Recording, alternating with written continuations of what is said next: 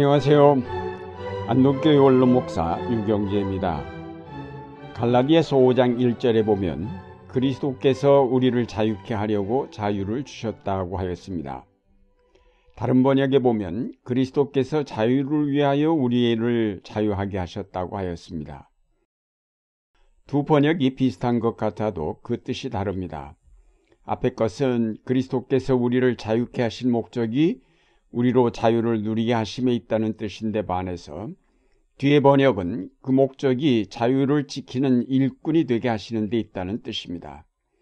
이 번역이 옳다고 생각되는 것은 5장 13절을 보아서도 알 수 있습니다.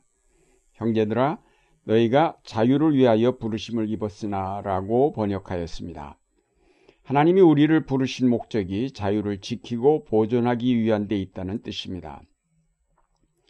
5장 1절과 13절을 종합하여 볼 때에 사도 바울은 갈라디아 교인들에게 그리스도께서 당신들을 자유하게 하신 것은 그 자유를 지켜서 다시는 빼앗기는 일이 없도록 하기 위함이라는 점을 강조하였습니다. 그러므로 굳게 서서 다시는 종의 몽해를 매지 마십시오. 다시 종의 멍에를 맨다는 것은 그리스도께서 주신 자유를 다시 잃어버린 상태를 말합니다. 갈라디아 교회는 바울이 전해준 그리스도의 복음을 통해 자유를 얻었다가 거짓 교사들이 와서 전한 율법주의가 가미된 복음으로 말미암아 결국 저들이 누렸던 자유를 빼앗겼습니다. 바울은 이것이 얼마나 어리석은 일인가를 지적하면서 그리스도께서 주신 자유를 다시는 빼앗기는 일이 없도록 이를 잘 지키라고 권면하였습니다. 그러면 여기서 말하는 자유란 무엇일까요? 자유란 얽매이거나 구속되었던 상태에서의 해방을 뜻합니다. 인간은 범죄함으로 타락하여 하나님께서 주신 자유를 잃고 죄의 굴레를 쓰게 되었습니다. 그 이후 줄곧 인간은 죄와 죽음의 지배 아래서 신음하며 고통을 당하였습니다. 하나님께서는 이렇게 고통당하는 인간을 구원하시고자 성자 예수 그리스도를 보내셨고 그가 지신 십자가를 통하여 모든 죄값을 다 지불하시면서 우리 인간을 죄와 죽음의 지배 아래서 해방하여 자유하게 하셨습니다. 바울은 갈라디아에 이 복음을 전하였고 많은 사람이 기쁨으로 이 복음을 믿고 자유함을 누렸습니다. 사도 바울은 이 자유가 죄와 죽음으로부터의 해방일 뿐만 아니라 율법의 매임으로부터의 해방이며 하나님을 알지 못하는 무지로부터의 해방이고 동시에 사회적 압제와 종교적 문화적 차별로부터의 해방을 포함하고 있음을 밝혔습니다. 다시 말해서 바울이 말하는 자유는 영적인 자유뿐만 아니라 사회적, 정치적, 문화적 자유를 포함하고 있습니다.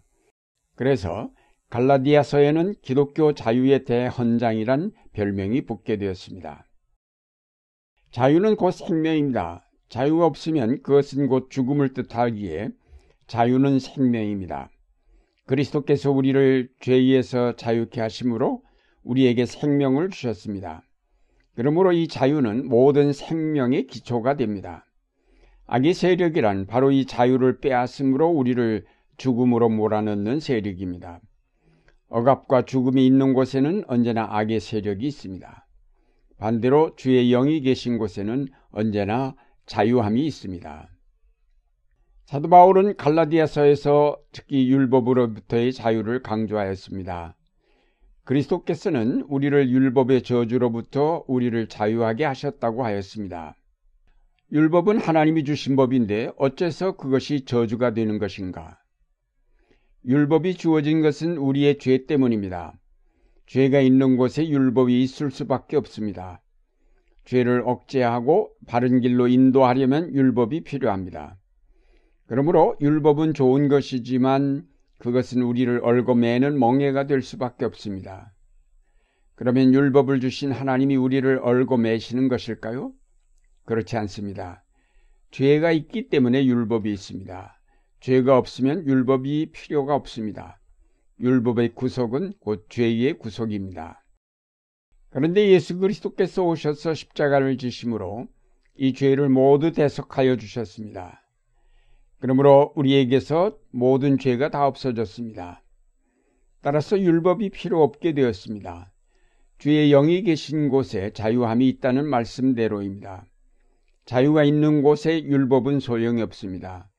죄로부터의 자유는 곧 율법으로 곧 율법으로부터의 자유이기도 합니다.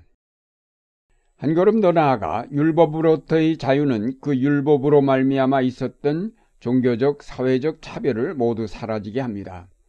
즉 할례자와 비할례자 사이에 있었던 차별이 이제는 의미가 없어지게 되었습니다. 갈라디아서 3장 28절에 보면 유대 사람이나 그리스 사람이나 종이나 자유인이나 남자나 여자나 차별이 없습니다. 그것은 여러분이 그리스도 예수 안에서 다 하나이기 때문입니다. 라고 하였습니다. 사회적 인종적 차별은 죄에서 비롯된 것인데 이제 그리스도께서 우리를 죄로부터 자유케 하심으로 결국 이런 모든 차별이 사라지게 되었습니다. 그러나 문제는 여전히 남아 있습니다. 우리를 지배하던 악의 세력이 완전히 물러간 것이 아니라 호시탐탐 기회를 엿보다가 우리를 다시 공격하여 자기의 지배 밑에 가두어 버립니다. 그래서 바울은 우리에게 굳게 서서 다시는 종의 멍해를 매지 말라고 경고합니다. 우리가 얻은 자유는 제대로 지키지 않으면 뺏길 수 있는 위험이 있음을 뜻합니다. 그러므로 우리가 이 땅에 사는 동안 항상 우리의 자유를 지키기 위한 긴장이 있을 수밖에 없습니다. 갈라디아 교회가 복음을 통하여 자유를 얻고 기쁨을 누렸는가 싶었는데 거짓 교사들이 살구머니 들어와 그들에게 그릇된 신앙을 불어넣어 그만 다시 율법의 멍에를 매는 어리석은 길로 들어섰습니다.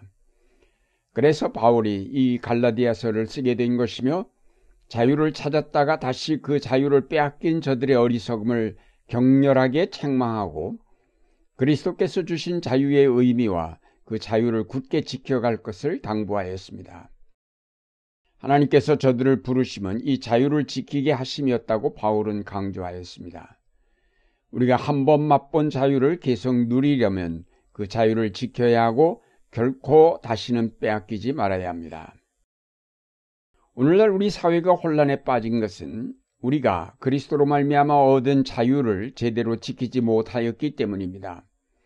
부정이 불의가 마음대로 활동할 수 있는 것은 이 불의와 부정을 몰아내고자 하는 그리스도인들의 역할이 없었기 때문입니다. 자유를 얻은 그리스도인들이 굳세게 그 자유를 지켰어야 할 텐데 지키지 못하므로 다시 악의 지배 밑에 들어가게 되었습니다. 소명의식이 없으면 책임감이 없게 되며 책임감이 없으면 자유를 지켜낼 수 없습니다.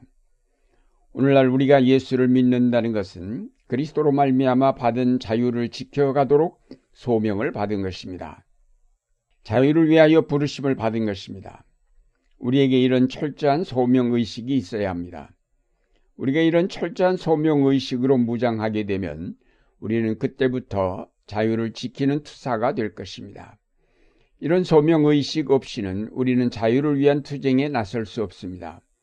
정치적인 면에 있어서는 무엇보다도 이 소명의식이 더욱 중요합니다. 하나님이 주신 자유의 의미를 분명하게 인식하고 그 자유를 위해 부름받았다는 소명의식이 있을 때 그 정치가 참신해지고 그 정치가 국민의 신뢰를 받게 될 것입니다. 그렇지 않고 정권을 독점하거나 재창출하는 일에만 몰두하게 되면 결국 그 자유를 지켜내지 못하고 악에게 다시 내어줄 수밖에 없습니다. 사랑하는 여러분, 여러분은 그리스도 안에서 자유하게 되었음을 감사하면서 동시에 자유를 다시 빼앗으려는 악의 세력과 맞서 투쟁 의지를 불태우는 자유의 투사가 되시기를 바랍니다. 오늘날 이 사회의 모든 불의와 어둠을 몰아낼 책임이 우리에게 있음을 인식하면서 자유를 지키기 위한 싸움에 우리 모두 함께 나서야 하겠습니다. 이제 우리에게 허락된 자유를 따라 오늘 이 땅에 자유의 역사를 이루어가는 여러분의 생활이 되시기를 바랍니다.